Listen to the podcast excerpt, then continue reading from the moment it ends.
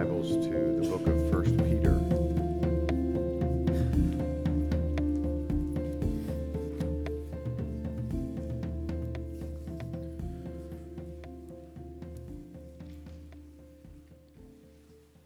In about a month, my wife and I get to take a vacation together to celebrate her birthday, last year's birthday. But, guys, better late than never, right? We are looking forward to going on this trip. We enjoy being together and exploring and taking adventures, seeing new things, enjoying God's creation, and eating food. My wife is also going to visit her dad and stepmom later this year.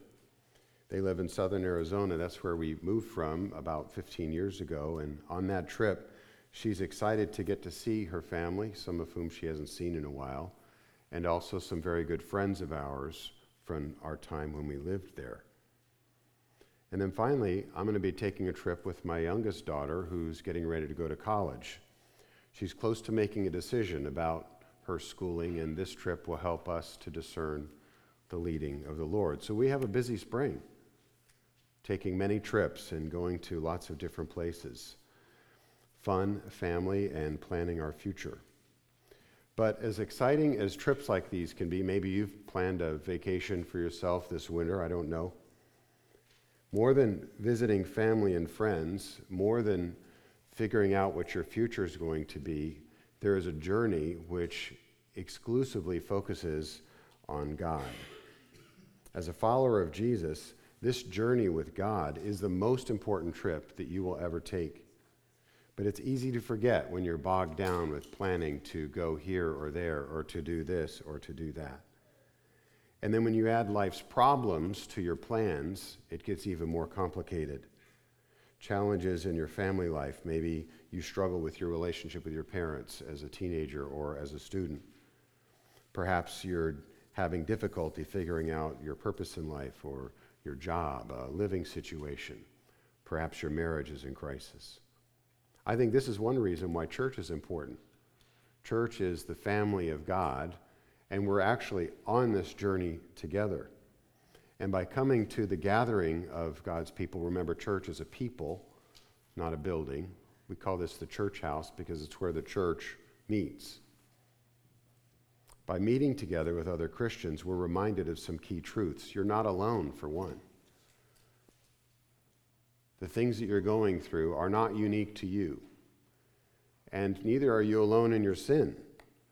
There are other people just as messed up or more than you are.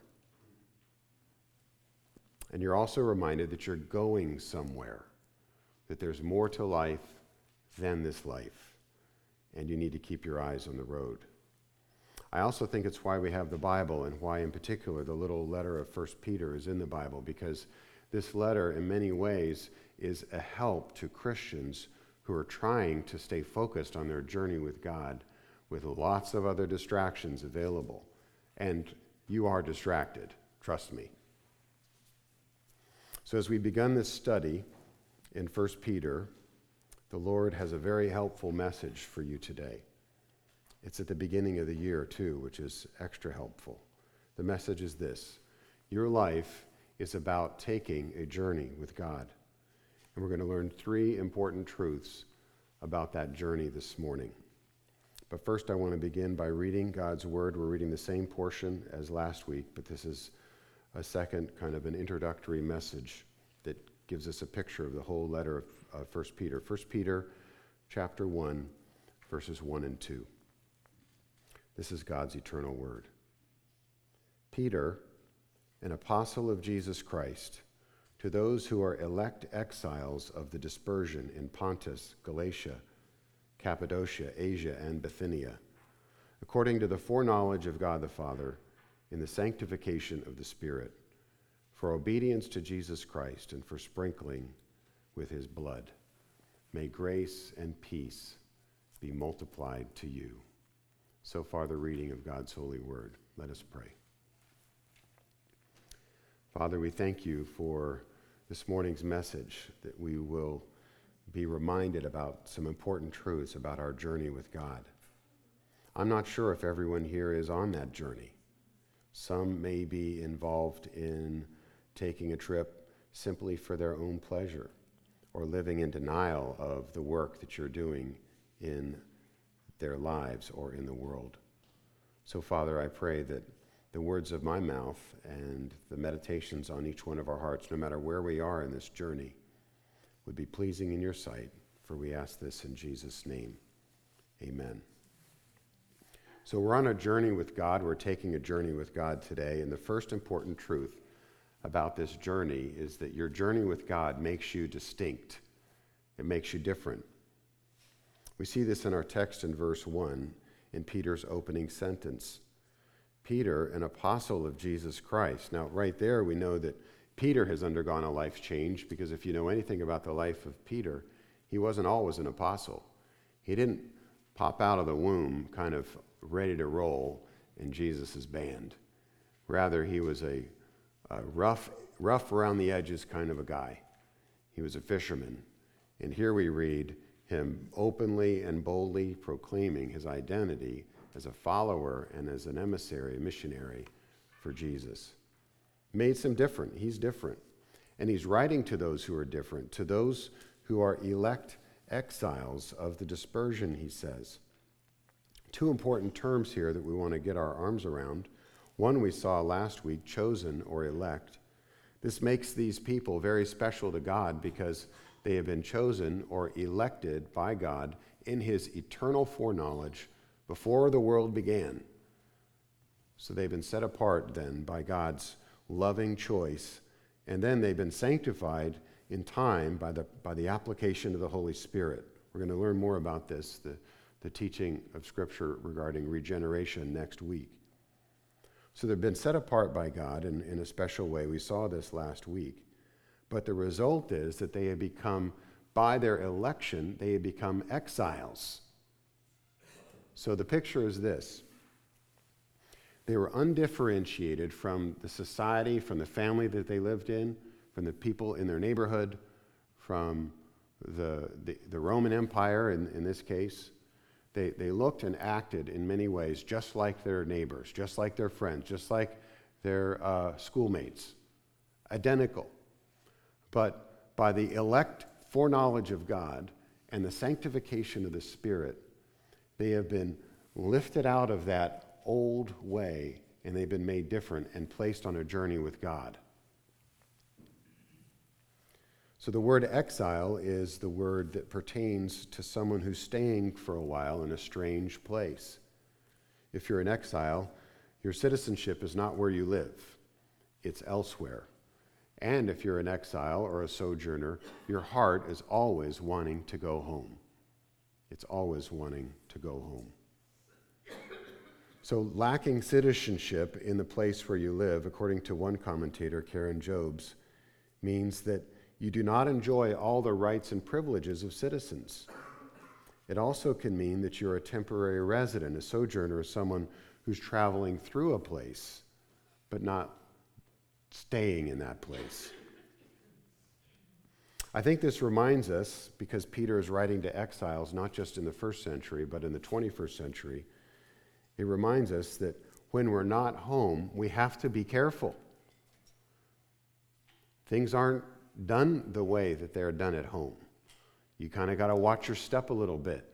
Watch what you say. The jokes don't sound the same, the, the traditions aren't the same.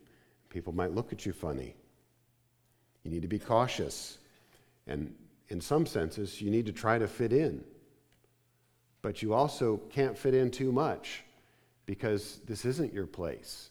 And if you, if you made it your home and fit in in every single way, it'd be a betrayal of your homeland.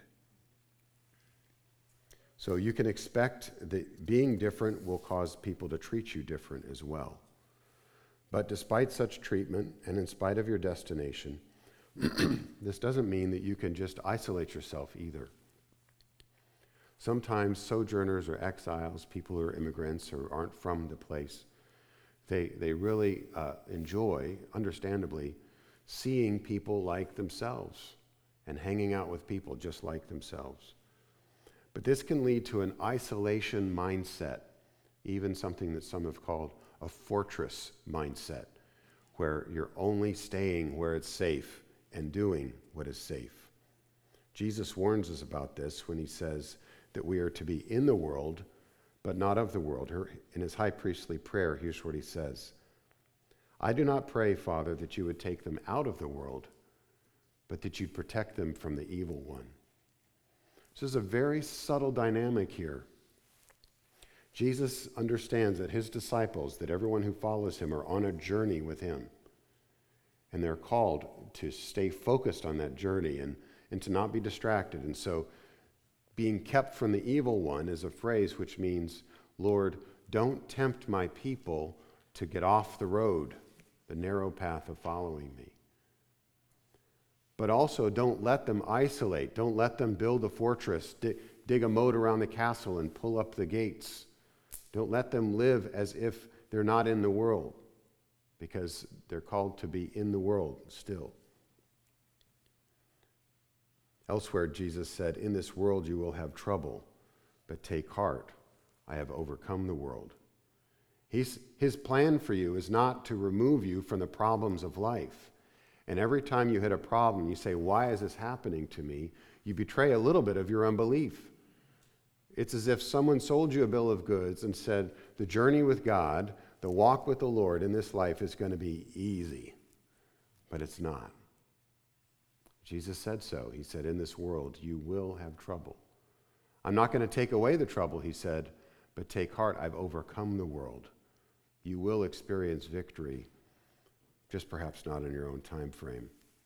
This idea about being on a journey with God and being in the world and not of the world reminds me of a joke I heard once. And uh, a man stands before the pearly gates, and there are such things as pearly gates in heaven. It's just not St. Peter who guards them, it's the Lord Jesus Christ himself. Anyway, so uh, I'm, I'm not, I'm not going to theologically dissect my joke because that will kill the joke. I probably already killed the joke, but here we go. So he gets to the pearly gates, and St. Peter says, uh, What's your name? And he tells him his name. He looks down the list and his name's not on the list. And the guy goes, What, do you mean? I was, a, I was just the, the biggest advocate for you. I was always evangelizing, telling everybody about Jesus everywhere I went. Peter says, Yeah, but you forgot the part about being a jerk about it. So he knew he was on a journey with God, but he made no effort to fit in. He made no effort to befriend people. He made no effort to show the love and the life of Christ with the people around him. You have a new distinct status, but it's nuanced, it's complex. It's a status that has placed you on a journey with God and makes it impossible for you to fit in. And yet you're called to be an exemplary human being, which is the best way to live around your other fellow humans. It's what God has done for you, his special treatment of you, that has made you different both in the first century in Rome and today in South Jersey. We're going to learn more about this difference next week in, we, in a study on regeneration or the new birth. But for now, I want to remind you that you become distinct from others around you. You're a sojourner in this society, but you're not to act so different that people can't relate to you, because part of your job is to show them that the place that you're headed is the best place to go. This theme comes up elsewhere in 1 Peter, the distinctiveness or the difference of being a follower of Christ. Look at 1 Peter 1, verse 15. As he who called you is holy, so you also be holy in all your conduct, since it is written, You shall be holy, for I am holy. And then in verse 18, knowing that you were ransomed from the futile ways inherited from your forefathers, not with perishable things such as silver or gold, but with the precious blood of Christ. So Peter is making very clear that holiness and your family tradition are things that don't go together, that the futile ways inherited from your forefathers are very much not what you should be doing. And yet, when you gather with family, your holiness should be the kind of holiness that draws people in and helps them to see that living a different kind of life might be the best way to live. So your journey with God makes you distinct. Second, the second truth about this journey is that not only is your journey something that makes you unique or different than others around you, it's one which requires a change. Your journey with, with God requires a change. I thought of this illustration in the marriage ceremony. When I performed a wedding ceremony, even in my own ceremony, there's the traditional vows that so many of us have used. And one of the promises of marriage is that you can't go on living like you did before. Marriage is a new condition which requires new behaviors. And this comes out in one of the line of the vows, which is important. It's the phrase, forsaking all others. To forsake is to leave someone behind. And so the picture is that you've got a group of friends, men and women, before you're married, and you have a certain relationship with those people. And when you get married, your relationship with those people has to change. Even in the case of good relationships. I'll never forget my wife's best friend when she got married. um, her best friend Judy didn't know how to be friends with Polly. It, it requires a transition. Now, by God's grace, Polly was able to maintain that friendship, and she's just as close to Judy as ever, though Judy is a, is a long ways away. She's a missionary with her family in Taiwan. But it requires a change. But what if it isn't Judy, but Joey we're talking about? So that requires a change too for, for Polly particularly if Joey was a former boyfriend. You follow where I'm going with this. So that, that example is, is showing you that in marriage, it requires you to make a change. You can't continue your life in the path that you were on. Things have to be different. Likewise, your journey with God has created a change in your life that requires you to act, think, and live differently before. And some of your friends can't, can't be kept as you start this journey. And a new believer, if you're a new believer in Christ, you may still have a number of non Christian friends. One of the sad things about this, by the way, is that we take it too far. We wind up hanging out with Christians, this fortress mentality I was talking about a moment ago, and all of a sudden we don't have any more non Christian friends that we can talk to or, or hang out with or even learn from. Do you have someone who's not a believer that's in your life on a regular basis that you would consider a friend? So I'm saying you need to forsake all others in the sense that the non Christian friends that are dragging you down and that are swallowing up your testimony and stealing your Christian joy, yes, those you need to forsake. But others God has strategically placed in your life, not that you would cut them off. I'm a Christian, I can't hang out with unbelievers anymore. No, He's put them in your life so that you might show them the love of the Lord. You may be the very one that God has chosen to bring the gospel into their lives. So there's a lot of change described in Peter's description of your journey with God. I mentioned 1 Peter 1 2 and the idea of being sanctified already last week. I mentioned uh, 1 Peter 1 15 and 16 and the call to be holy just a moment ago. Holiness is worth talking about. What, what does it mean to be holy? Well, to be holy means to be set apart or to be special. And there are specific things in your life on your journey with God that you are to treat in a holy or a special manner. First and foremost, which comes to my mind, is the Bible, God's, God's Word. It's sometimes called the Holy Bible. In fact, that's what's on my Bible the Holy Bible. How do you treat the Bible as holy? How is it special in your life? Well, what book do you read every single day? a holy book. Now, I'm not talking about if you're cramming for your calculus final, but I'm talking about your devotions to God.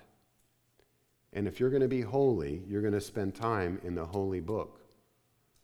Now, my, my plan this year, as I mentioned during the announcements, is to read one chapter in the New Testament a day, about one chapter. And I, I've cut myself some slack, so two or three days a month I get a freebie. So being holy doesn't require you to sort of, you know, read 46 chapters a day for the first six hours starting at four in the morning or whatever.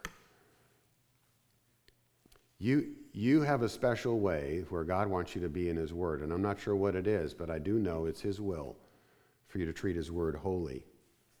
Another way, and, and you're actually right now accomplishing the second way to be holy, this is the change. Your life can't go on the same in the journey with God. Another way to be holy is do you know what it is? The Lord's Day. The fourth commandment says, honor the Sabbath and keep it holy. Now, there's a lot of debate between Christians about what it means to keep the Sabbath holy. But here's one thing that it absolutely has to mean you need to go to church on Sunday. And I would say in person, if at all possible. It's not enough just to check it out online, although we're grateful for technology. I'm concerned that the technology that we have introduced into the church at large has caused a disruption in people's sanctifying of the Sabbath. It's a lot easier to look at, look at it at my breakfast table, and in some ways, a lot more fun. I'm in my jammies, I'm eating cereal, and I'm also checking the sports scores, you know, and I'm in, I'm out of there. So, sanctifying the Lord's day means being in church with other Christians, if at all possible. I am giving you that little escape route. It's not like we have to be here under any and all circumstances. I got a text this morning that my assistant and her family are sick. Awesome. If they're tuning in, I'm, I thank God for that.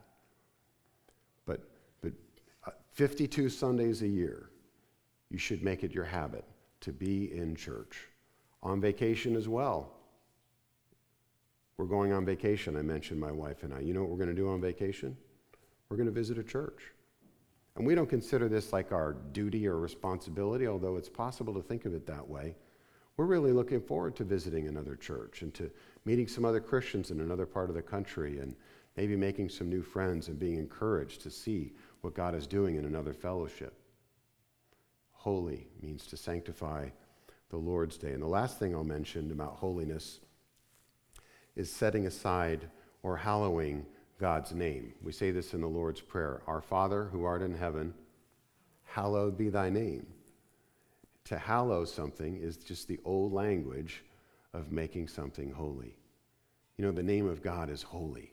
So we shouldn't say it when we cuss, like you hit your thumb with a hammer or you drop your brand new phone and the screen cracks and out pops a choice word. We need to avoid using empty, meaningless, derogatory language, particularly when it involves the name of God or his Son, Jesus Christ. But taking God's name in vain is more than the prohibition against cussing. I've, I've taught this before from this pulpit. Taking God's name in vain is anything whereby he has, has revealed himself. So when you mistreat your spouse, when you yell or, or, or are angry at or say critical things or call names to your spouse. Not that I would ever do that, but I've heard some of you do that. I'm very ashamed of you for doing that. Um, when you do this, you're taking God's name in vain because your wife, your husband, has been baptized in the name of Christ. Dads, if you yell at your daughter or your son, that child is a baptized child of the covenant. The name of God is on her or on him. And I won't mention anything about uh, abusive behavior, which goes beyond that sort of verbal mistreatment. Holy. Because God has made you holy, you're distinct, He's entered into a relationship with you. You can't go on living the same way. You can't. What you watch, what you listen to, who you associate with, you need to think about these things. Frederick Danker, a scholar, put it this way Peter makes an intimate connection between the status of the addressees as virtual visitors in the world because of their special relationship to God through Christ and their moral responsibility. Who you are determines how you are to live. It's important for your journey with God. My third point, the third truth about your journey with God, first of all, it makes you distinct. Second of all, it requires a change. My third point is this your journey with God comes at a cost. And I've, I've built that into what I've said so far. Because what we're talking about, these changes and this new identity, is costly. It's hard. And I'm regularly, you know, to use an illustration, opening up my wallet, looking at how much cash I have in here. Can I afford this Christian activity that I'm about to do? So often I'm like, man, that's way too expensive. I can't afford to do that. And what God is telling me again and again is, you can. It's costly, but you must.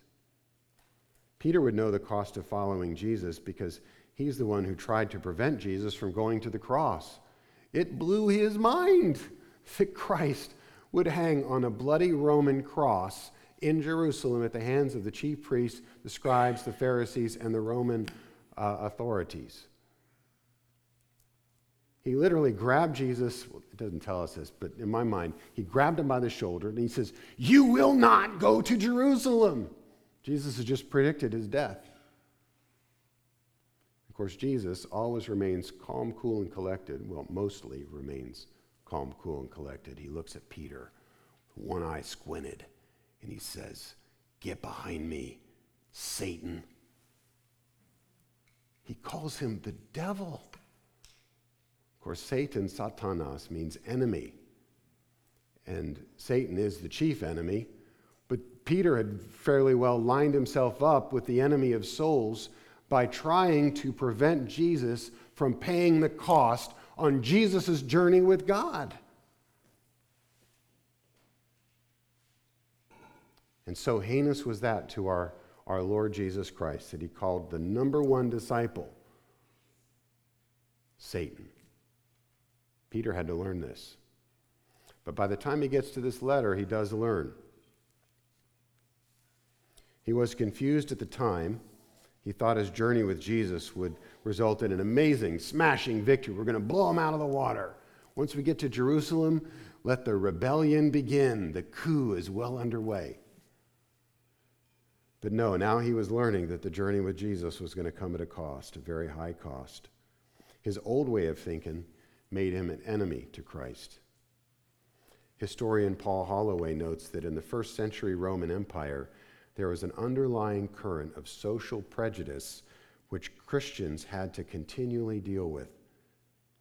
He thinks it was only at sporadic intervals that serious acts of violence broke out against believers, but it was a steady state of opposition, a low grade fever. Have you ever had a low, like for weeks and weeks? Some of you are dealing with the cough or this flu, just it hangs on. We have uh, long haul influenza, I guess, this season. Christians in early Rome and Jews for that matter, were regularly dealt blow after a soft blow after a soft blow against their faith.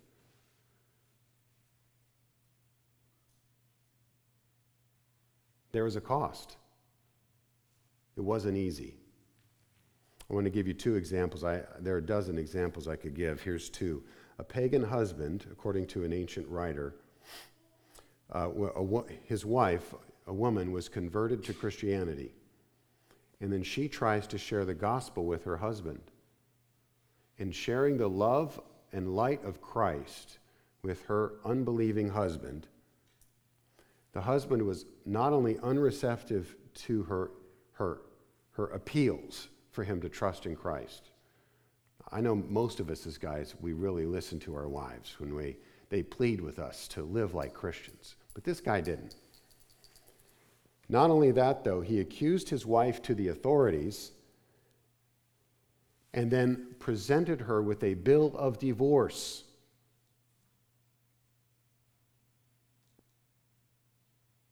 That's the suffering that she experienced for her faith. A second example.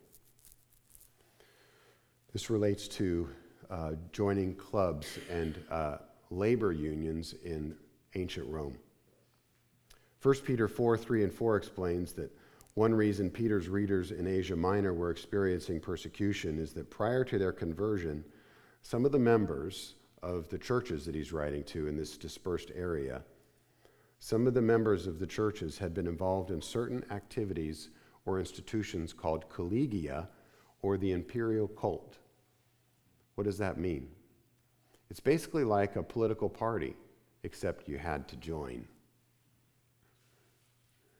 And if you didn't join, and joining, by the way, the imperial cult in particular means you bring a fruit basket or other sacrifices to the local shrine or temple to the current reigning uh, Roman emperor. And then there are various other sort of satellites, Roman dignitaries that had to be honored in certain ways. And the collegia were like ancient labor unions that required similar sacrifices to Roman gods, Jupiter and Zeus and so forth. When they were converted, the Christians could no longer bring sacrifices to the imperial cult or as part of their labor union. But if they didn't, they would be treated either as a traitor or lose their job or both. And so they had to be very careful in how they maneuvered this situation. And in some cases, there were Roman practices which were called for by Christians. And we'll see this in a few weeks. We get to the command in uh, 1 Peter chapter 2 where it says, Honor the emperor. Honor the emperor. Claudius, Tiberius, Nero. I don't know if you know anything about these individuals.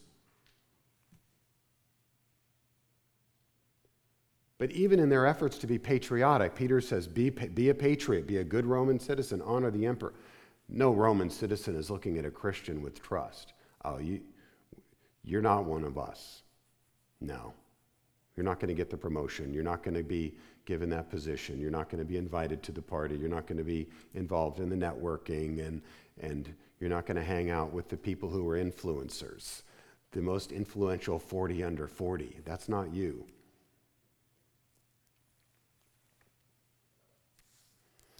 I don't know if you have any trips planned this year or not. My family and I were looking forward to the trips that we planned, but one thing's for sure we're not going to allow our earthly journeys, whether it's to vacation or to visit families, family members, friends, or in planning my daughter's future.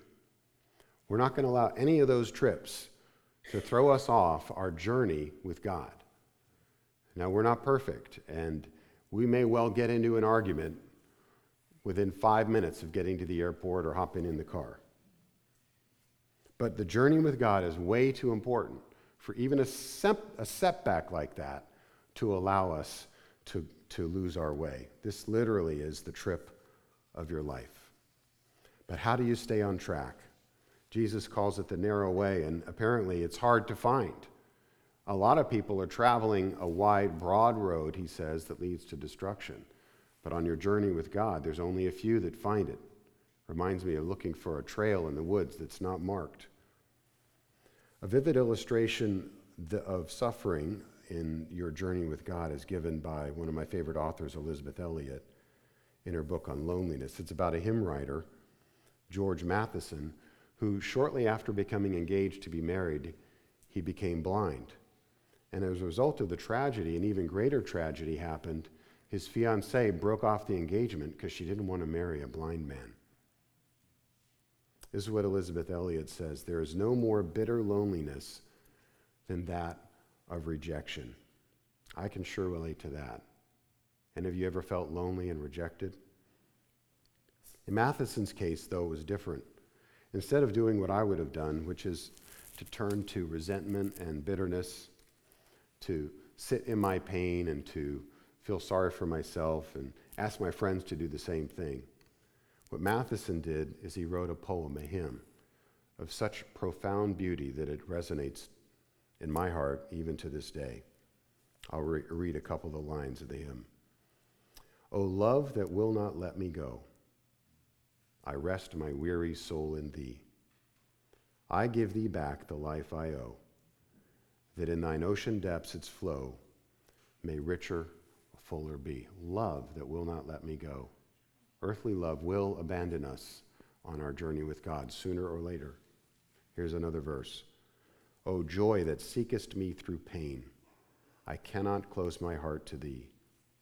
I trace the rainbow through the rain and feel the promise is not vain that morn shall tearless be. So Matheson, he's keeping his eye on the destination in spite of the hardships and the setbacks he's experiencing on his journey with God. And then the final verse focuses on Christ. O cross that lifteth up my head, I dare not ask to fly from thee. I lay in dust, life's glory, dead, and from the ground there blossoms red, life that shall endless be. Matheson surely could have abandoned his journey with God, and you and I both know professing Christians who've hit fewer, smaller, less significant setbacks than becoming blind and then having your fiance break up with you because of that. I've been tempted to give up my faith for less than that. But this great hero of the faith turned his sorrow and suffering back to God, and by God's grace remained and even strengthened in his journey.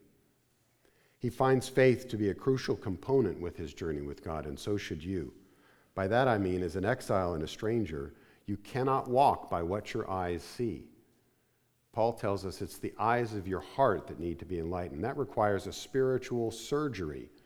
The Holy Spirit needs to take a scalpel into your heart and open up your eyes in your heart so that you can see Him and value what He values and walk with Him. Matheson learned even though his life was presently heart achingly lonely and painful and filled with suffering, it will not always be this way.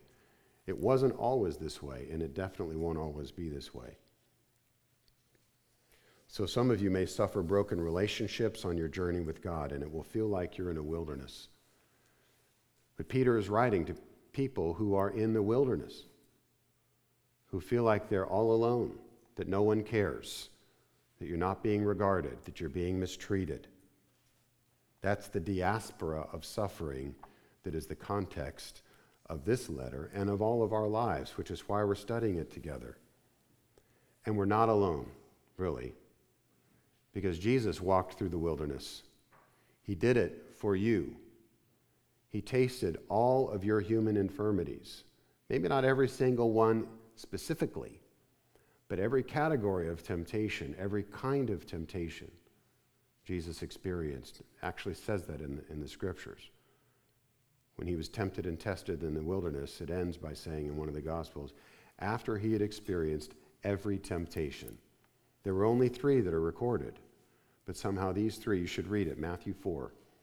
These three temptations very well summarize all of the hardships and the temptations that you may face in life. So Jesus is with you. He's with you when he was alive on the planet, and he's with you now by his Holy Spirit because the Bible says he's seated on a throne of grace, and he's given you his spirit, which has, which has forged, spiritually forged you to him. And so he is the invisible silent companion with you on your journey with God. 1 Peter 3:22 He was raised from the dead and has gone into heaven. He's at the right hand of God with angels authorities, and powers having been subjected to him. That means nothing in the world can oppose Christ and all of Christ's own. That means you have a great champion with you on your journey with God. So we need to renew our faith in Christ today. That's the message. Renew your faith in Christ. Resolve to follow him. Stay on the path. You may need to lighten your load a little bit. There may be some things that you need to get rid of in your journey with God. I want you to enjoy the journey. Remember, you're not just, just the, you're not just fortressing yourself and sort of clenching your, your teeth and balling up your fist and hanging on for dear life. No, he, he wants you to enjoy this journey. Even though you're in exile, we can have a lot of fun with our faith, and we should. And I also want you to bring some people with you on your journey. Don't travel alone. Go with the church. This is a great church. I love our church, but you need Christian companions as you travel on your journey with God. But I also want you to share your faith with others and try to bring some new believers, some new followers with you along the way. And may God help us. Let us pray. Father, as we close our time in the Word this morning, we thank you that it is, is a timely reminder about what our lives are all about. And as we are setting our intentions for this year, whether we're into resolutions or not, Lord, we do need to resolve together and individually, as families, as singles, as the elderly, Lord, particularly the, the young students who are among us. We need to set our intentions this year to live our lives on a journey with God. It's the most important trip, it's the trip of a lifetime. So help us, we ask, in Jesus' name. Amen. Thank you for listening to the Mercy Hill Sermon Podcast. If you'd like to learn more about us, please visit our website at www.mercyhillnj.org. We meet every Sunday at 10 a.m. at the church house located at 300 University Boulevard in Glassboro, off of Harvard Avenue, adjacent to the J. Harvey Rodgers School and near Rowan University. We'd love for you to join us. Please see our website for directions. Thank you again for listening to the Mercy Hill Sermon Podcast.